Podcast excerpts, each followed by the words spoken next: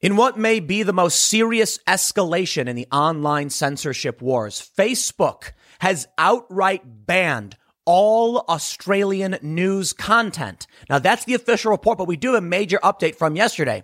It's not just news. It's opinion commentary. It is emergency services. It is apparently children's hospitals. Facebook is just pressing down on Australia saying, go F yourself. Now, this all has to do with this new law they put into place where they're telling Facebook you gotta give a cut of your ad revenue to the news services when, when you post or share links from these companies because you're essentially infringing on their market. Facebook says, nah, we ain't infringing on their market. We don't work the same way Google does. And we'll, we'll break down this argument when we get deeper into the story. But what we're seeing right now is that Facebook, being one of the most powerful platforms, social, so, so, social entities we all communicate and share on Facebook. They have now shut down the information superhighway for the most part. It's being likened to the railroads. Back in the day when the railroad companies were unregulated, if they had a problem with a small town because small town was putting pressure on them, they'd say, train doesn't stop for you anymore. So you, you, many of these towns, you got to understand in the United States, only survived because of the railroads.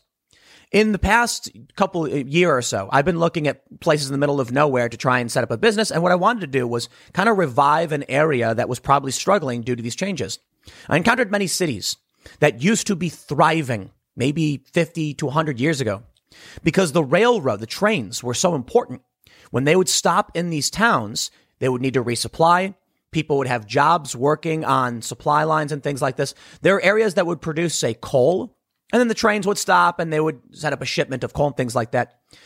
Well, once the trains weren't as necessary, we started uh, uh, transporting things by freight and just bringing them in through coastal ports. These towns started dying off. But let's go back in time. When the railroads were the lifeblood of these towns, the monopolies would just basically say, We know because we own the trains and the railroads, we can skip your town over because we've got all the other towns to supply us with the goods we need and we can make you suffer and put pressure on you. Well, eventually it resulted in regulation. Facebook is essentially the same thing.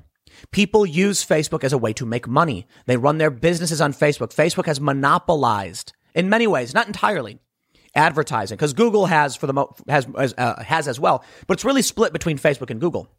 Hence this law. So Facebook is saying all of your information is shared through us, your news, your emergency services bulletins. We can cut you off. And they did. This is crazy. People woke up to see in Australia nothing in their feeds. Pages just wiped, no posts at all, gone. Facebook said, You want to make us pay money? Nah. F you, Australian government. The entire country of Australia, what is it, like 60 million people? I don't know how many people live in Australia. Maybe more than that. I don't know maybe less. They're being told by an American company, shut up and do as you're told because we own you. Facebook has become too powerful. I have been calling for their regulation for a long time. Well, here we go. Australia sought to regulate to a certain degree, and Facebook just laughed in their face. Now, part of me says maybe it's a good thing, my friends. You know why? Because the fake news. Right, there's there's a story right now from the Washington Post that is the most ridiculous fake narrative about Adam Crigler. You guys might know Adam is a friend of mine, and he was a, a co-host on Timcast IRL for for a decent amount of time. They just made up this story claiming that he he only really talked about skateboarding until the pandemic hit, and now he's like you know got a bigger audience because he went political, and it's like what, what are you talking about? Like he was always political, and and and and the, and his show started after the pandemic. They didn't fact check any of this. It's fake news. Maybe I'll get into that more later. So I'm wondering now if people are being cut off from the addiction machine that is Facebook, maybe it ain't so bad. And maybe Facebook has just cut off its nose to spite its face. Here's the story from CNN. And let me just stress I understand CNN is garbage. Well, I fact checked this story. I have evidence of this story. And I'll tell you how I often choose these news stories. I don't like CNN, but I like using CNN to prove points, right? If CNN is saying it's true and we don't trust them and we have evidence to back it up, then it's probably true because CNN often puts out bad information, and it's mostly the TV guys, to be honest, like Brian Stelter. He's, he's Brian Stelter is one of the worst in terms of putting out fake news. You know, he, uh, he literally just puts out the most ridiculous stuff. But I digress. I fact checked the story. I'll use CNN as a source on purpose. Facebook bans news in Australia as fight with government escalates. And I'll also stress this one point as well. I do think most news outlets produce real news, but they have a large tendency to put out whatever they can to get ratings. And often, very, very often, maybe half the time or more, you get some twisted framing and manipulation. But let's read. What is Facebook without news? People and publishers in Australia are now finding out. Facebook has barred Australians from finding or sharing news on its service, a dramatic escalation of a fight with the government that may have wide ranging consequences both in the country and around the world. The social networking company on Wednesday said that people and publishers in Australia will no longer be able to, to share or see any news from local international outlets. The decision appears to be the most restrictive move Facebook has ever taken against content publishers.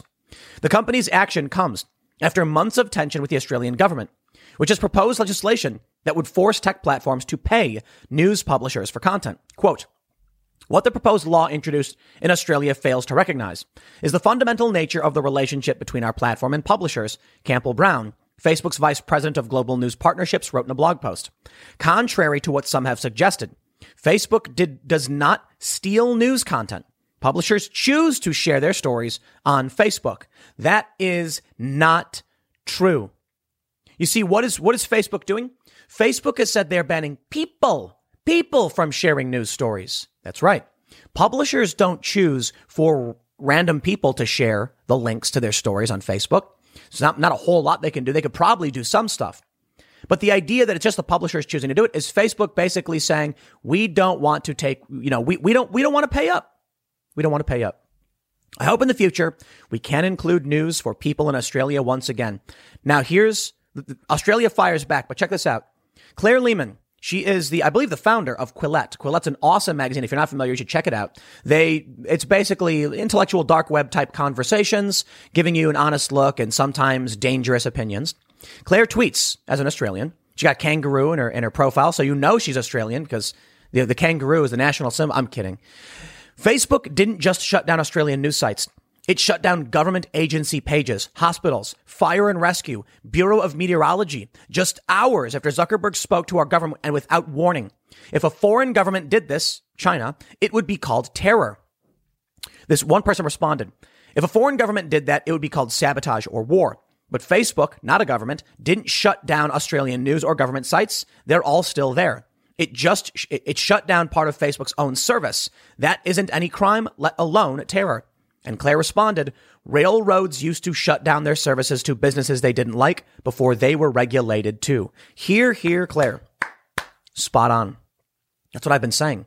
They have monopolized the information highway, public discourse. We don't share news through newspapers anymore. I mean, we kind of do, but come on. Paper and print, nah, it's out of here. So when you used to go to the local bodega in New York and grab a copy of the New York Times to figure out what was going on, we, for the most part, don't do that. And some, some people probably still do it. No, we go on social media. Facebook has monopolized the platforms with which we communicate and share information. And now they are flexing their muscles. Well, Zuckerberg isn't particularly muscular, but his monopolistic business muscles. Well, Australia fires back, so saith CNN Business. The decision effectively makes good on a threat Facebook made during a hearing in Australia's Senate last month, when the company suggested it could block content in the country if the bill becomes law. The news ban has already been met with confusion and criticism in the country. Fire and emergency services, domestic violence charities, state health agencies, and other organizations said they were also affected by the restrictions, prompting outrage among those who said Facebook was restricting access to vital information. In response, the company has said it will reverse pages inadvertently impacted by its move. I don't think it was inadvertent. In my personal opinion, Facebook did it on purpose. You know why? It's a warning shot. It's a shot across the bow. That means they're letting you know we will destroy you. Facebook is too powerful. Google is too powerful. I don't think breaking them up is the answer. Andrew Yang made a good point. He said, How many of you want to use Bing? You don't. It's tough. So perhaps regulation is the answer. I can't give you all the answers because I don't know them. Let's read more. Quote, these actions will only confirm the concerns that an increasing number of countries are expressing about the behavior of big tech companies who think they are bigger than governments and that the rules should not apply to them, wrote Australian Prime Minister Scott Morrison in a post on his own Facebook page, which did not appear to have been affected by the restrictions. They may be changing the world, but that doesn't mean they run it. Officials said the move came without prior warning from the company. Facebook was wrong. Australian Treasurer Josh Frydenberg told reporters at a press conference Thursday. Frydenberg has been a key liaison between the government and the tech firms on the issue, having met earlier with Facebook CEO Mark Zuckerberg to discuss the proposed legislation. Facebook's actions were unnecessary. They were heavy handed and they will damage its reputation here in Australia. I don't think they care. A brewing debate the fight between big tech and Australia has been brewing for some time. The country's regulators released a draft of their proposed rules last summer, which would allow certain media outlets to bargain either individually or collectively with Facebook and Google so they could be paid for the news distributed on those websites. Publishers have been arguing for these rules too, and one of the fiercest proponents is Rupert Murdoch's News Corp. Let me give you a breakdown. Google, what they do is they crawl websites. That means the Google software goes to websites, sees what they're talking about, and that's how their search engine basically works. So when you type in a word, I want to learn about cookie recipes, the Google web crawler finds keywords related to cookies. And then when you search, it shows you the things that are most likely to be relevant. We like Google. It's like, it's how most people find websites. It's fantastic, right? Well, something happened. News outlets would write stories people would then search on Google, say, you know, Donald Trump. The search results would give you the text of these news stories to a certain degree. News outlets then said, that is the product. Look, if people are looking for cookie recipes, they come to the cookie recipe website. They read our, well, nobody reads the recipe stories for whatever reason they have them there. It's to increase, it's to decrease the bounce rate, increase time, time on the page. They want you to go to their website so that you see an ad and they make money. But because Google is basically copying the text and publishing it on Google, a lot of people will just read the headline in the first paragraph and be like, there's the news. So now these news outlets are saying people aren't coming to our site because Google is publishing this to Google News. Google says it's publicly available information that we're just crawling. And the publishers say there is a difference between showing someone publicly available information and just reproducing it without commentary for, for what reason? There's no fair use argument in this. It directly infringes on our market. Now, there's potentially some fair use arguments that probably wouldn't, you know, don't reach uh, uh any particular threshold, wouldn't work because Google is mass pulling all this content. So you, we've had the New York Times and many other outlets say Google needs to pay up. I think they were saying like $5.3 billion a year or something in lost revenue because of this. Well, Facebook isn't the same. With Facebook, people do have to post the content. And then Facebook just uses the SEO available in the articles. So Facebook isn't doing the same thing. The issue, how, issue, however, Facebook is trying to argue news publishers put the news on the platform. Yes, that's true. And if they said, okay, fine, then we won't allow news publishers to post their own news, that makes sense. But why then block regular people from sharing that news? That's a deal that these news publishers have to have with the individual. Well, they claim that's not the case, but it is. Regular people can't post either now. And like I said, or like they mentioned in the news story, it's not just about news services, it's about emergency services. Facebook is just saying, we want the money, we want none of the responsibility. If Facebook is using shared links to make money, then I think it's only fair that those links get get uh, get uh, get a cut. Think about it this way: on YouTube, I choose to record these segments and upload them. YouTube gives me the bulk of the ad revenue from this. Why not Facebook? Facebook doesn't do that. If a story is shared on Facebook, you don't get anything. They, they, that's nothing. It's just congratulations. Maybe they'll click your link and you'll get ad revenue. A lot of companies used to rely on that, but it was stripping away a good portion of their ad revenue. Now, to be honest, a lot of companies got their start this way, like BuzzFeed. Let's read a little bit more. They say the Murdoch owned news conglomerate, which includes much, much of Australian media and some UK outlets, as well as the Wall Street Journal, the New York Post, struck a deal earlier this week with Google, which, along with Facebook, has been a vocal critic of proposed Australia rules. Google, which had earlier threatened to shut down its search engine in Australia to, uh, altogether if the rules become law, has signaled now that it's taking a different approach from its Silicon Valley rival. Regardless of how big tech approaches the situation in Australia, the tussle between governments and these companies has become a press as pre- more pressing as authorities in the US, Europe, and elsewhere consider new laws to keep them in check. Facebook and Google, meanwhile, have debuted programs to pay for news in recent years, though those services aren't available everywhere. Facebook, for example, created Facebook News, a section of the app featuring curated news stories where selected publishers are paid for participating. William Easton, managing director of Facebook Australia and New Zealand, wrote in a blog post on Wednesday that Facebook was set to launch the feature in Australia, but only, quote, with the right rules in place. What, what, what, what can we look forward to? Facebook, I think, is playing a dangerous game. Maybe they realized they couldn't win anyway, so they decided to go to war, and it's all they could really do. If Facebook just caved to the government's demands to pay publishers for the content they produce and was being shared on their platform, then Facebook loses. And then what? More regulation? So Facebook says, why not? It'll cost us almost nothing. What makes Facebook work? People want to stay on the platform.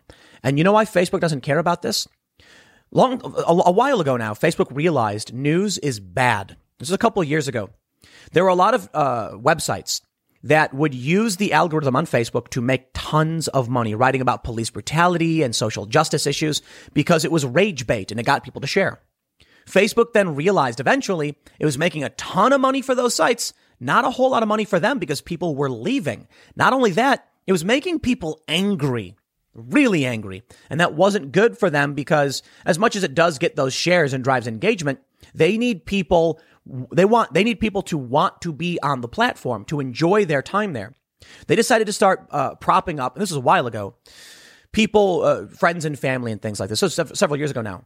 There's a, there's an old uh, funny meme where someone discovered if you make a post on Facebook where you say just had a baby or just got just had a baby or just got married, your post would appear in the top of everyone's feeds because Facebook determined people engage with that the most, or their algorithm did. So people started posting things like major news, just got married and had a baby. None of that's true, actually. I just want to let you know I have a show coming up, basically exploiting the algorithms. Facebook doesn't want news. So they didn't care to nuke news. That's the important thing. They don't care. Maybe this is a good thing in the end. Maybe this is a bit, has been part of the problem. You know, I, I there's there's this uh, graph this uh, guy Zach Goldberg published from LexisNexis, is a database, right? Instances of the word racism and privilege and all of these things, they skyrocket like hockey sticks straight up around 2008 to 2010. Why? Facebook. These news publishers realized that was getting the most shares. Rage bait, injustice, racism, bigotry, hate. Make people hate. It worked. They started growing. BuzzFeed became massive. Huffington Post became massive. Vox became massive. Mic.com and like Huffington Post, for instance, they weren't woke in the beginning. Then they got woke because they saw what worked. They saw what was making them money. If Facebook does get rid of news, it could actually fix so much, so much that's wrong with this world. People would stop sharing stories about anger and Trump and all this other nonsense and start talking to each other about how was the game last night? Did you check out Martha's Bakery? She's got new cookies in. People will start seeing things from their friends and their families about local issues. And that's way more important than rage, rage, rage, rage, rage. Now, look, as for YouTube and Twitter and other platforms, they'll keep going. So I don't think it'll ultimately solve the problem. And I think what is likely to happen is Facebook will cave. But, you know, honestly, I don't know. The fact that Facebook took down these uh, emergency services just goes to show you how right all of us have been for a long time about the danger of letting but my private company do whatever they want. It's remarkable, isn't it? Being right for this long and now sitting here saying, I told you so. But to all of these establishment liberals do they think it's really a good thing that Facebook can disable emergency services? Look at what's going on right now across this country with the weather disaster. People need their lines of communication.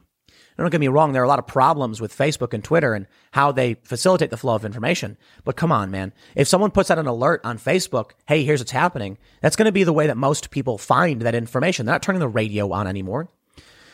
Maybe that's what needs to happen, though. Maybe this needs to be the catalyst for people to finally say, we shouldn't use Facebook in this way. And maybe people will start seeking out alternatives already in in, in a, I, I got I got to say we need to do a study on what's happening in Australia. What what's the political atmosphere going to be like? What will people believe without their uh, link to the woke rage bait? Will they continue to be able to to hold this insane cult ideology? I don't think so. I don't. And I'll tell you this: certainly our adversaries, not just the U.S. but Australia, uh, but Australia and Europe, they exploit these systems. And I mean, it's long been known that China and Russia and other enemies exploit these, these platforms. I mean, you've got Xinhua News Agency. You've got RT Sputnik. I do think it's hilarious that in the US, Sputnik and RT are considered to be like foreign propaganda and like evil, but they never talk about Xinhua, which is China. Yeah. You know, I'm, I'm, I'm, I'm here for this. You know what I mean? Good. Let them do it. This is going to be an excellent opportunity to figure out the damage Facebook causes. And for us, for, for a lot of people to finally realize how dangerous it is for them to have the power they have. And because of what's happening now in Australia, the US might finally act. Hey, but I'm not entirely confident. Why? Well, because, you know, special interest and a special interest and politicians will just do as they're told. So we'll see how it plays out. But uh, at least now you can all say, I told you so. Next segment's coming up at 1 p.m. on this channel. Thanks for hanging out, and I will see you all then. As most of you are probably aware, once in a lifetime winter weather is slamming the United States, reaching all the way down to Texas. A place that doesn't normally get this severe winter weather is now dealing with massive power outages, pipes are bursting, and well, serious cold is risking people's lives. Other parts of the country are dealing with this as well. Over on the East Coast, is a major winter storm slamming into everyone. The big news for the most part is that there's a power outage, a serious one in Texas. And this is mostly due to the fault of Texas for not winterizing their electrical grid. It's not about wind power. It's not about coal or natural gas. It's all of it. Texas was not prepared for this. Many have argued they should have been. Other places, like in Arkansas, for instance, are getting cold weather as well, but they've actually prepared. And a lot of people are saying you can't really blame Texas for not being ready for serious winter weather. That doesn't happen except for once in maybe 100 years. Well, the big story may be uh, uh, power outages. And now, politically, Ted Cruz flying to Cancun. The one aspect of this that will likely affect all of you is the food shortages. This image I have displayed on the screen is from a CNN reporter saying that their mother went shopping in Houston and it is empty shelves. Food shortages are coming to Texas and this is going to put many more people at risk. And I've been warning many people about the potential for this, but more importantly, food inflation. That's what's going to affect you in the long run. The government has been spending money like crazy, pumping dollars into the system because they shut everything down. And while many people have been warning about, warning against shutting down the economy because of what it'll lead to, it seems like many Democrats just did not care. Well, truth be told, Donald Trump was also calling for this stimulus and the printing of this money, and the Republicans said no. In the end, I don't think it matters all that much. Either food becomes more expensive or food doesn't exist. At the beginning of the pandemic, we saw major food shortages. Stores were empty. In one instance, a food bank that was set up had people storm through the gates fighting over what little food there was. This is what happens when there's no COVID relief. Now, when they actually pump money into the system, what ends up happening is the economy may move to a certain degree, but then we are going to see massive inflation. The price of wheat is going up. And now you will likely see very, very high prices for groceries you normally buy. Now you probably can't. Included in the stimulus relief bill is a call for $15 an hour minimum wage. What that really means after all of this inflation, it doesn't matter how much you're earning hourly. I mean, it kind of does. You, will need a raise. That's what's scary. If the cost of milk is normally three bucks for a half gallon or something to that effect, and then it doubles to six, you're going to need more money to be able to buy the food you normally buy. Um, a, a, wage increase only offsets inflation. Now, I, I know that's one of the big arguments from the left, But don't act like, don't believe that this wage increase in minimum wage is going to be some kind of relief. In fact, it's only a stopgap. Well, let's take a look at what's going on specifically with Texas because this is scary, and I want everybody to pay attention to this. I, I, look, I, I sometimes will promote these food bins, and it's crazy to me. Many on the left mock the idea, and it is just the left, right? The right doesn't do it. They mock the idea that sometimes there are storms, sometimes there are hurricanes, sometimes there are floods. I've never promoted this stuff saying, you know, the world is ending, because I don't think it is. I just think sometimes it snows, you get stuck in your house and you might need some extra food. that's going to last you a little bit longer. Sometimes food expires. Maybe it makes sense to have something that doesn't. Before we get started, head over to timcast.com and become a member to get access to exclusive content. We got a bonus episode with James O'Keefe. We set this up that in the in the event we get banned, there will still be somewhere our content exists. Being a member really does support the channel, but I, I, I am going to give a shout out to safeandreadymeals.com. Full disclosure. This is a sponsor spot. This does help support my work, but I am only, I am only promoting it now because I genuinely believe you need to understand what's going on. Texas, as I showed you, the stores have no food. Uh, there's, there's, no guarantees, okay? But go to safeandreadymeals.com.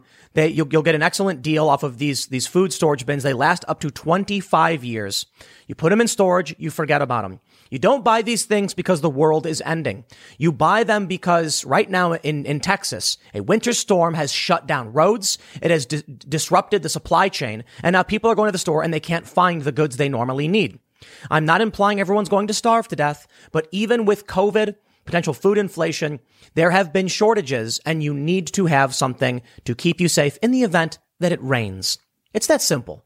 Sometimes there's a flood, the roads are shut down, they tell you to stay home for a few days. Do you have enough food, water, and supplies to last you in the event of an emergency? These videos and these photos coming out of Texas are absolutely crazy, man. There's one where there, where someone's got a bathtub full of ice. Yeah. Because they tell you to fill up your bathtub in an emergency so you have a ton of extra water. But what happens when the heat cuts out because there's no power? And then your home is freezing and you wake up in the morning to a giant block of ice in your bathtub. Apparently that actually happened to somebody. Check out safeandreadymeals.com.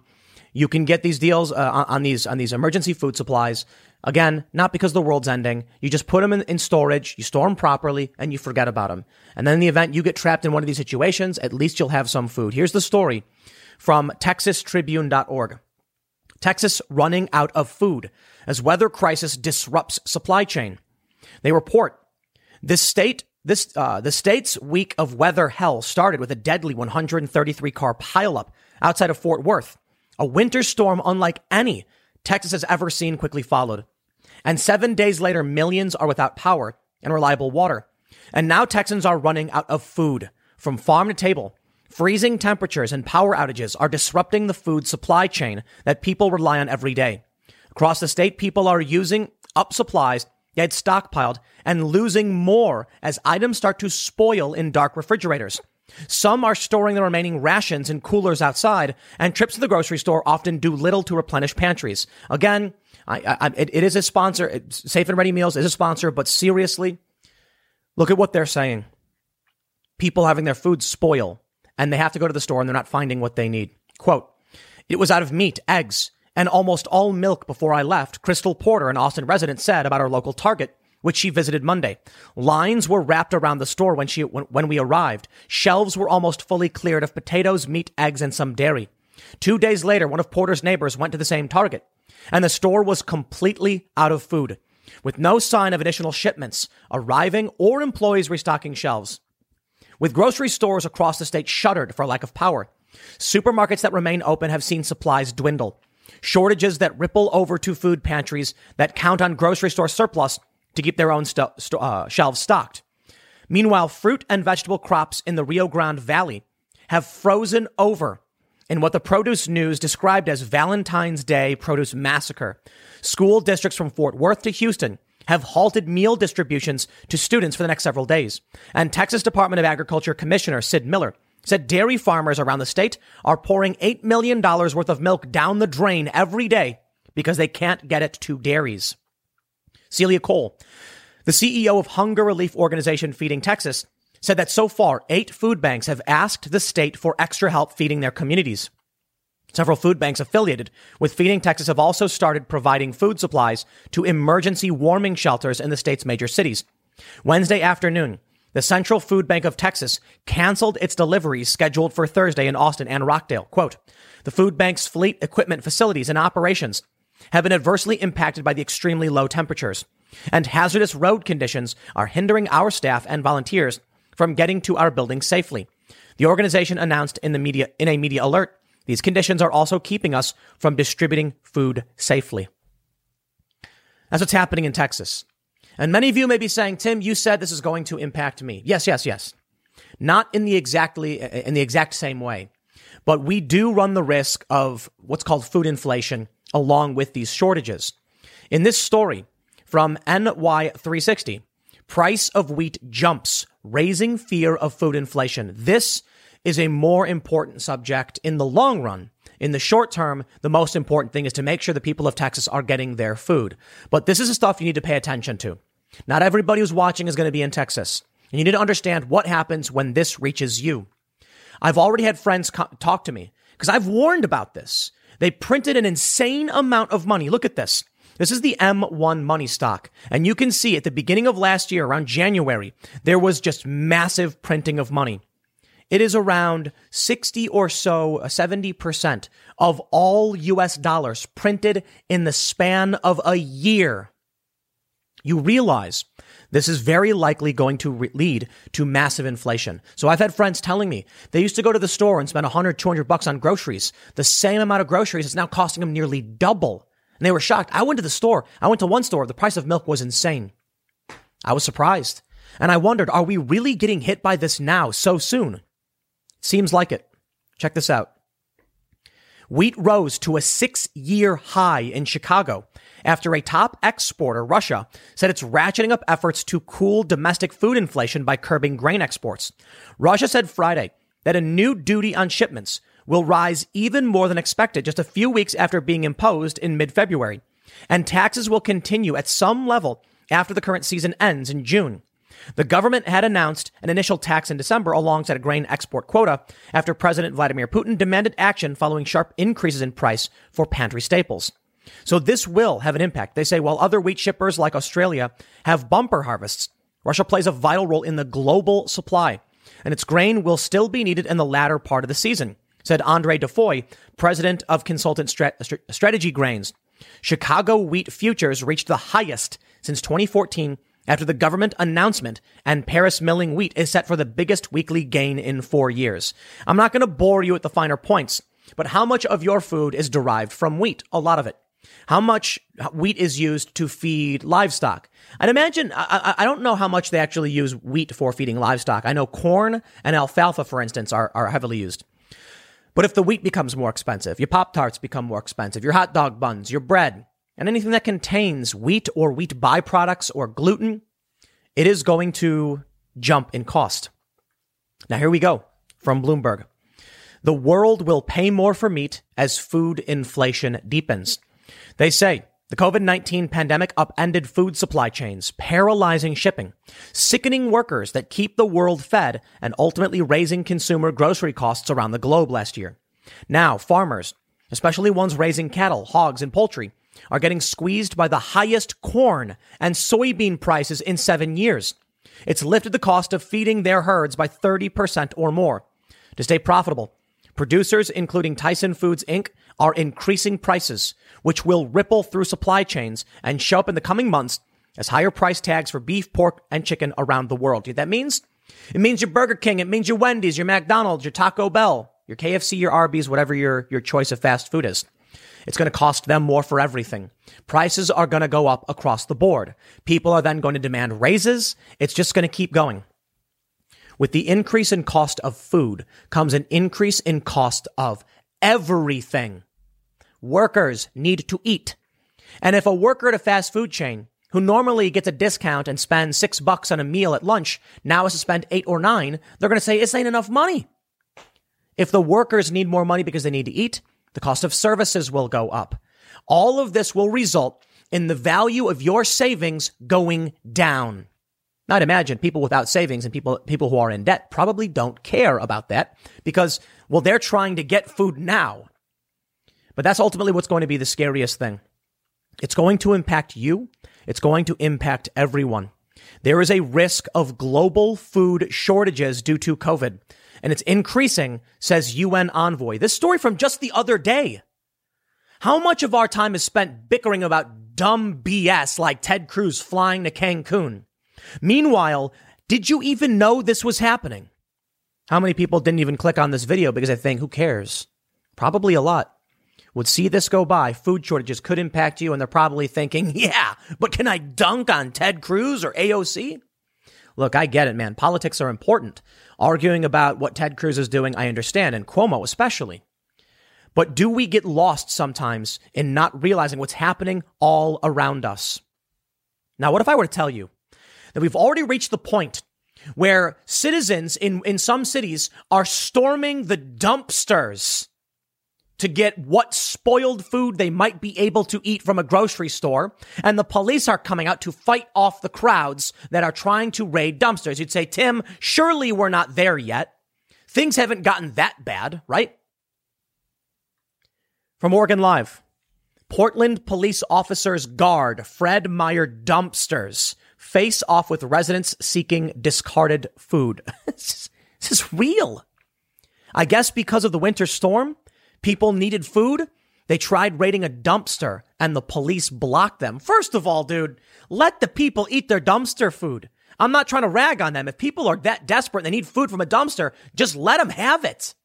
It's crazy to me.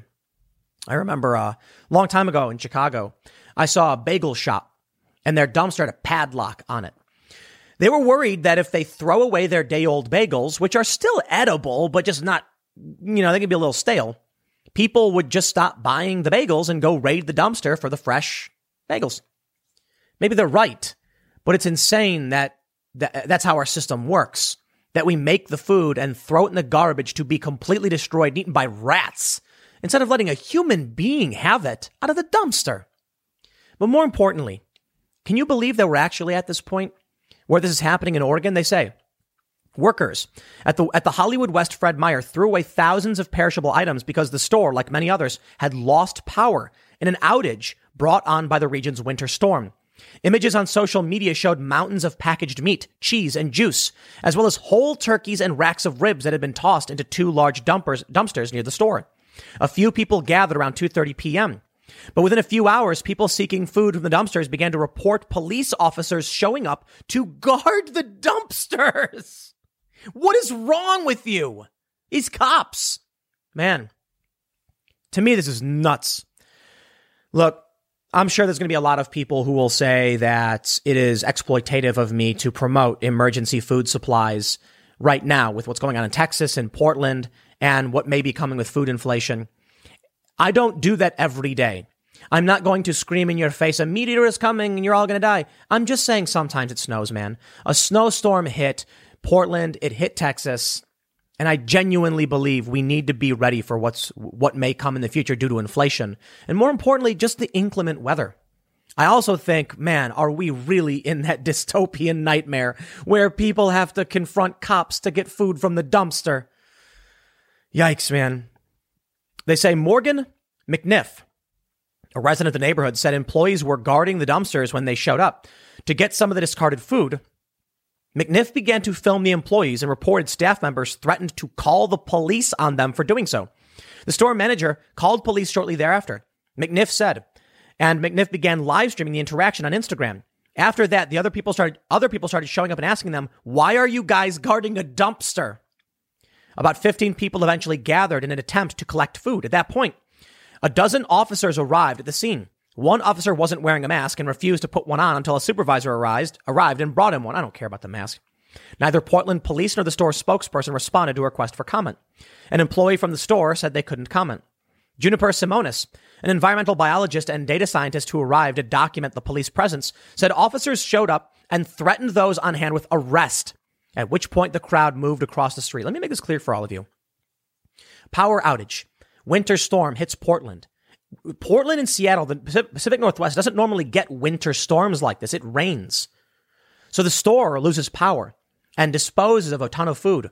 And hungry people, because we are in a crisis, sought out that food. and the police stopped them.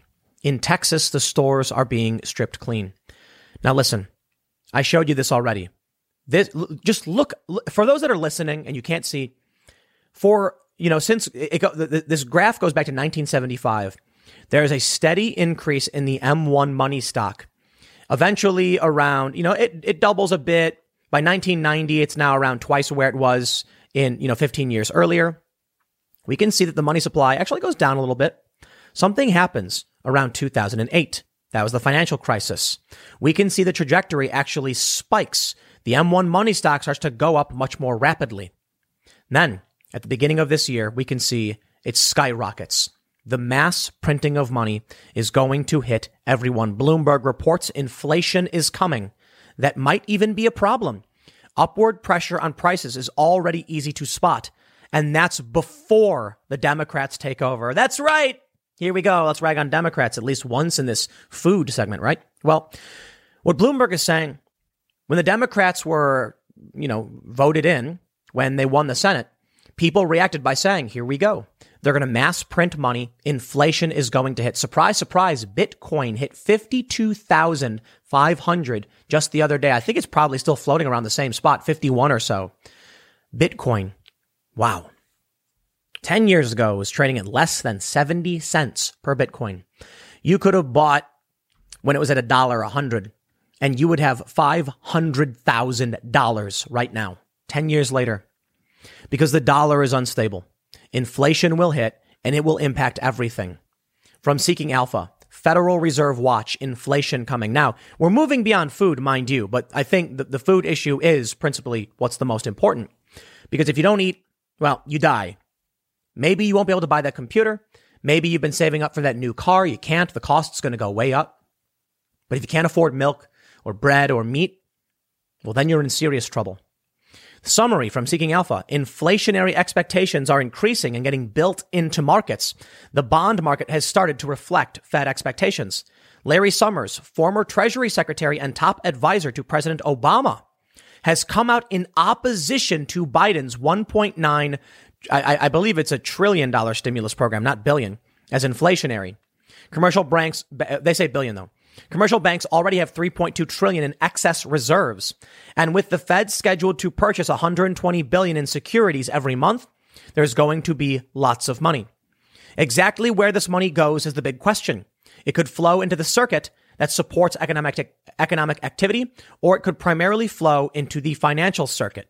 In the end, their five year inflationary expectations at the close of business on Friday were calculated to be right around 2.3%. 10 year expectations, 2.2. I'm not so sure it's going to be that low. I don't want to play crazy games and say that I know better than the economists and we're going to see hyperinflation. But I got to tell you something.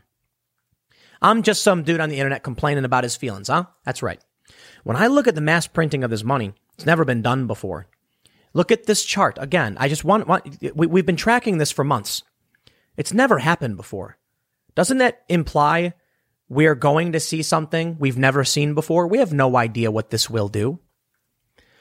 Food banks are seeing volunteers disappear and supplies evaporate as COVID fears mount. All right. Let's go back in time, my friends. Food and cash donations have sharply decreased, even as the logistics of feeding the hungry have become more complex. This from the Washington Post back in March of last year. They say that people weren't donating anymore. There was no donations of foods or cash, and the volunteers were leaving. Well, they needed work and they needed food as well.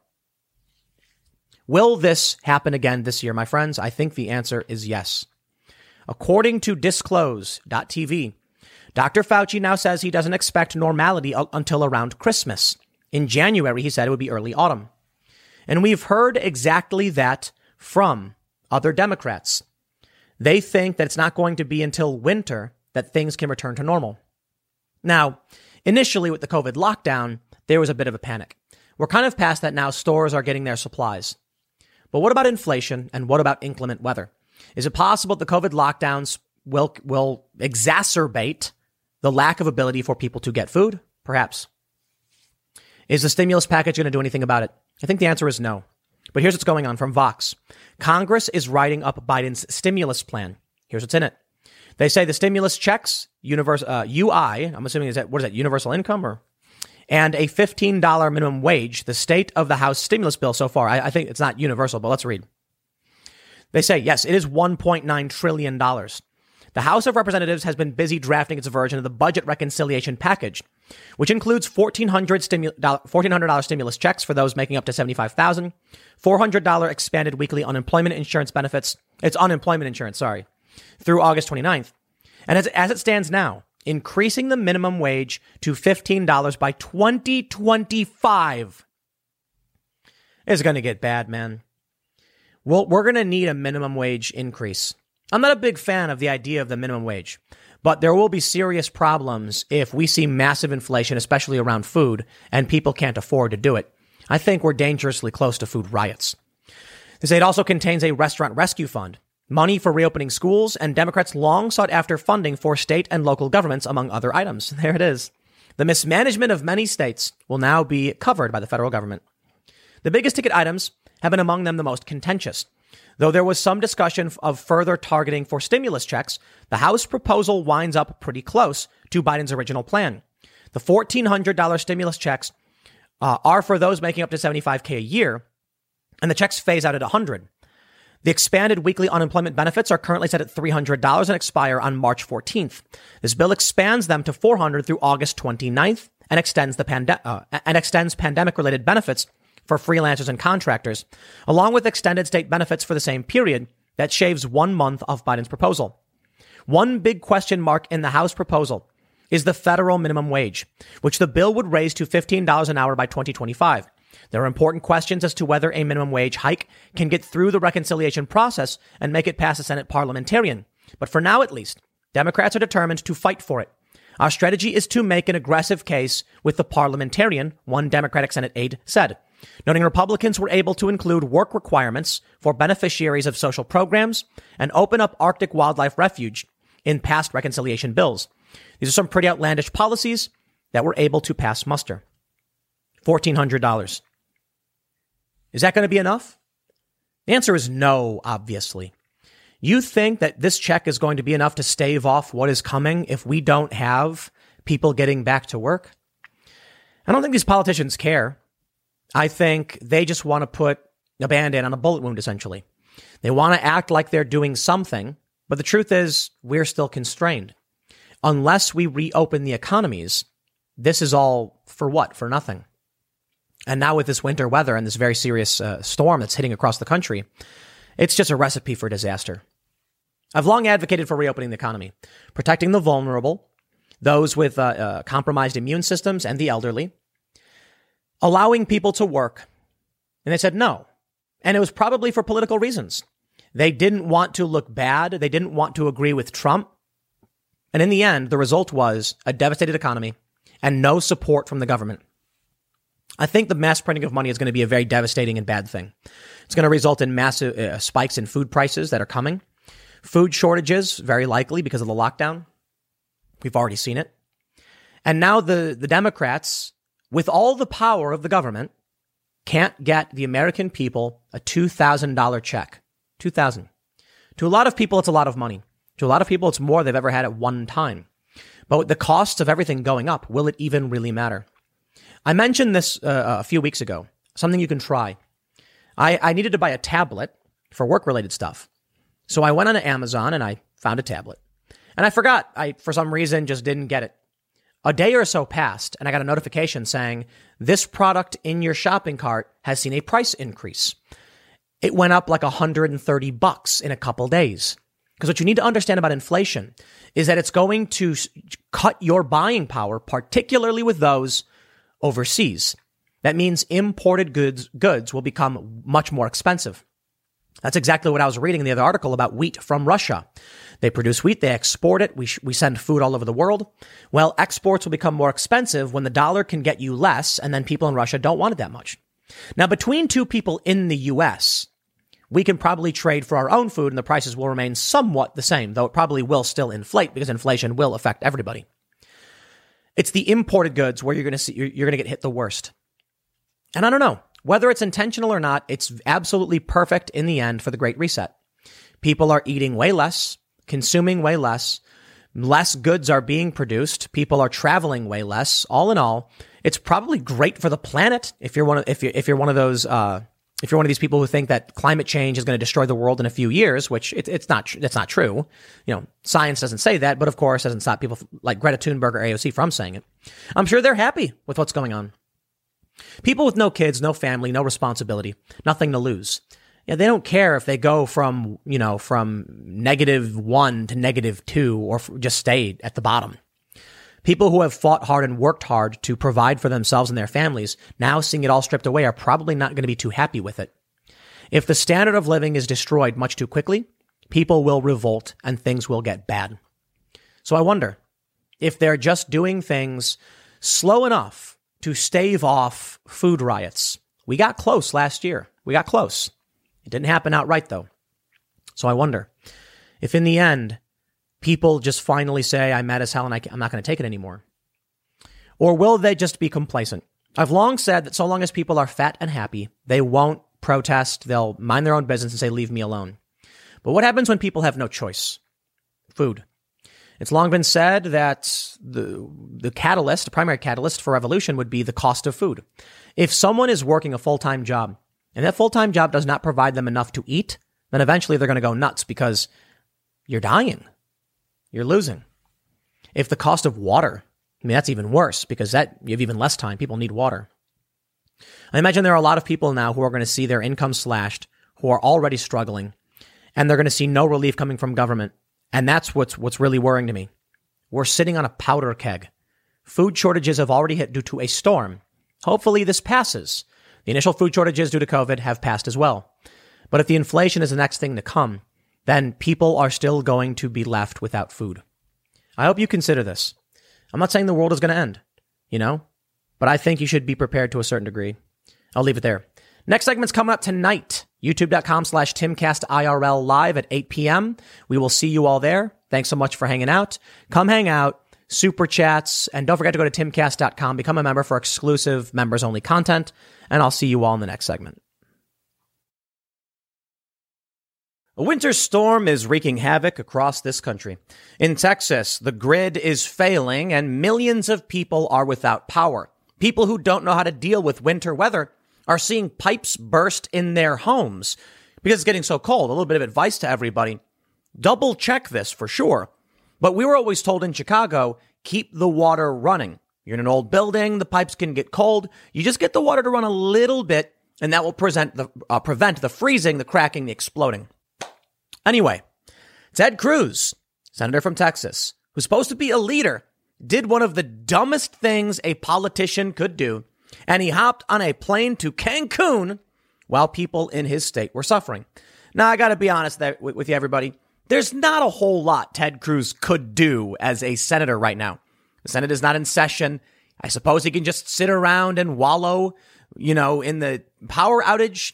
Maybe he should. Or as a political leader, he could, I don't know, provide food, warm food, blankets or something.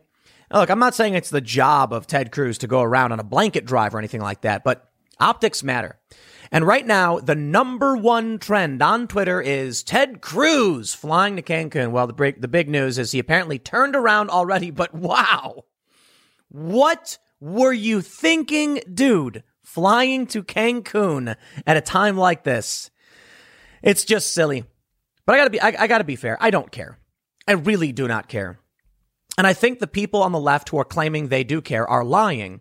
And I think Republicans are too stupid, the politicians, mind you, to figure out they're being lied to. Did we see this level of outrage a number one trend when it was announced that Governor Cuomo, for instance, literal governor of a whole state, murdered people? Mm. What about a, uh, let, me, let me ask you. If you, maybe you'll disagree with me on this one. If there was Ted Cruz flying to Cancun, right, in the middle of this crisis, or the governor of New York facing an FBI probe into the killing and cover up of thousands of people, which one do you think the Democrats would push as the number one trend? I know many of you are saying, come on, Tim. If there was breaking news about Cuomo being investigated for literally killing people and covering it up, of course the good hearted and honest Democrat media would be focused exclusively on that. Yes, we should criticize Ted Cruz, but it's not like there's breaking news about uh, New York Governor Cuomo under investigation for nursing home deaths. Oh, wait, I'm reading the title from ABC News. And guess what? It's not trending. No kidding. Take a look at this. The number one trend right now is Ted Cruz. What's happening? Senator Ted Cruz travels to Cancun amid crisis in Texas. Fox News, AP, and CNN report. Okay. It does say that Cuomo is trending, politics trending, 209,000 tweets. So I decided to uh, look into it, and it turns out he's, it's not really trending. Cuomo, at least, you know, when I checked it last time, the number one trend is Ted Cruz. The number one trend is Ted Cruz. So I looked down saying, is any is Cuomo in here at all? Thursday vibes, Johnny Cage, Sub Zero, Legolas. okay. Saudi Arabia, AFC, Yoko. No, it's not trending. Cuomo may be politically trending for some people, but the number one trend in the United States right now is Ted Cruz. So don't you come to me and tell me there is no double standard. The Democrats don't care about what's really going on that's important. They just want an excuse to attack a Republican. Here's the news from KHOU. They say Senator Ted Cruz has flown to Mexico for a family vacation as his home state suffers through a winter storm crisis, according to multiple reports. The high profile Republican senator traveled with his family for a long planned trip to Cancun and was expected to return immediately, according to a source with direct knowledge of the situation who spoke on the condition of anonymity. It's not clear if the return flight was booked because of the uproar by angry, frustrated Texans, but flight records show Cruz apparently upgraded to business class under his real name of Rafael for the afternoon return flight. Oh, interesting. Millions of people across the state have suffered without power during bitter cold weather, followed by busted pipes and low or no water pressure. Meanwhile, photos of Twitter show Cruz at the airport and apparently on the flight headed to sun, surf, and sand.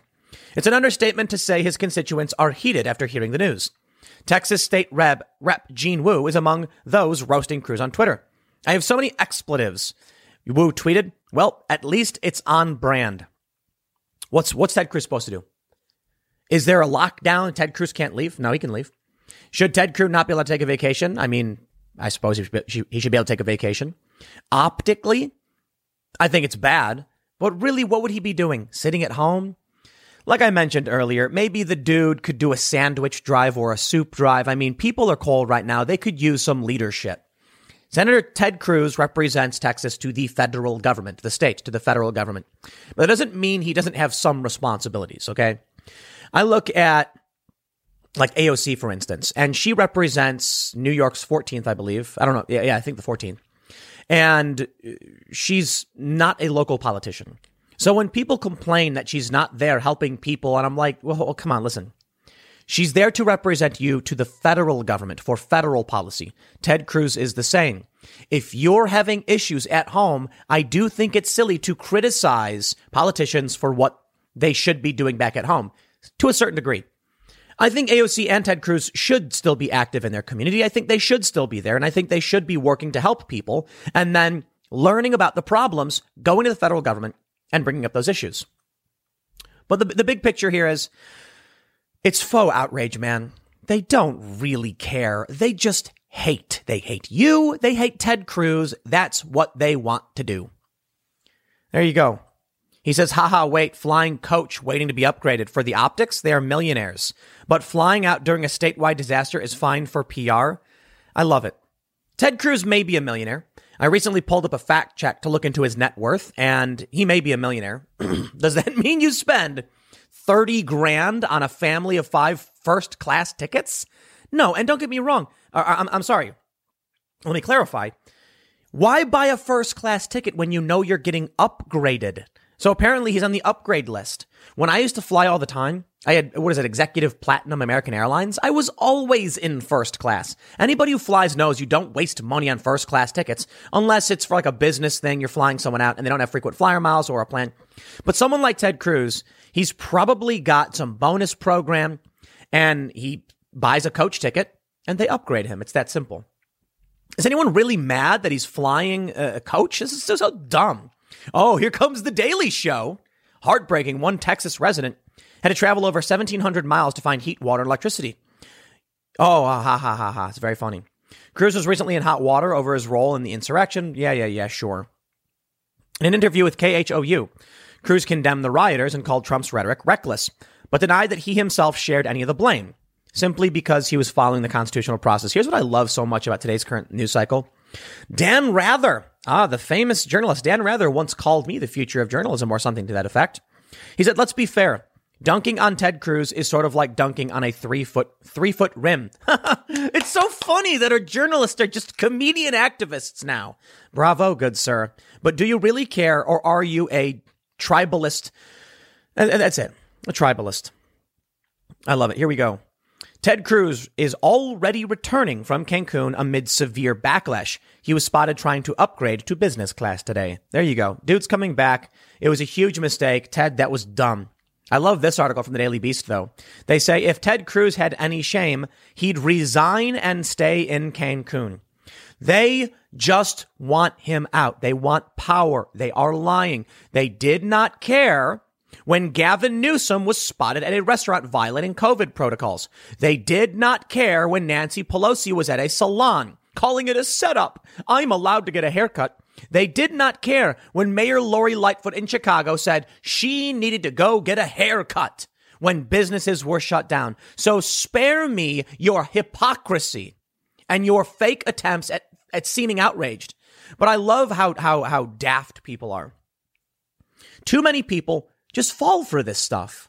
Clearly not the people watching this segment. Maybe you're a new viewer and maybe now you're realizing that it's all, I don't know, I guess fake news. Just think about this for one second. I showed you the trend. The number one trend in politics is Ted Cruz. And on the top list of 29 trends, the word Cuomo does not appear. Cuomo right now is being investigated because he literally killed the elderly. You think I'm making this up? New York governor under investigation for nursing home deaths. So thank you all for sitting through me roasting the media and the fake outrage over Ted Cruz and telling you what's going on. But this is the real issue. This is what we need to be talking about. And maybe now you've clicked this about Ted Cruz and you'll learn the, the, the truth. What actually matters. Governor Cuomo of New York had the opportunity to put sick people on that medical ship, the Mercy, I believe it was called, or in the Javits Center.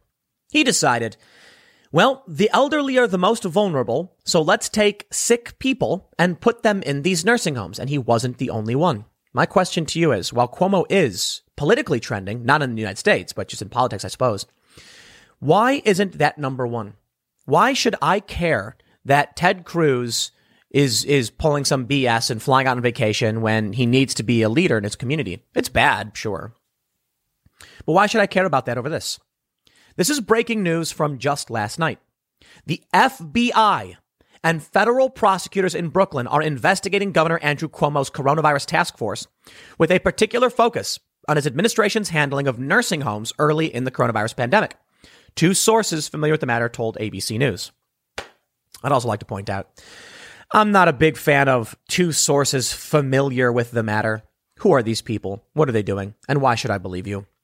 Well, We'll take them at their word, I suppose. The investigation, first reported by the Albany Times Union, is in its initial stages. Subpoenas have been issued, the sources said. The FBI declined to comment, as did the U.S. Attorney's Office for the Eastern District of New York. The full scope of the investigation is not immediately clear, but the sources said there was a particular interest in nursing homes, which have been a source of increasing frustration for Cuomo.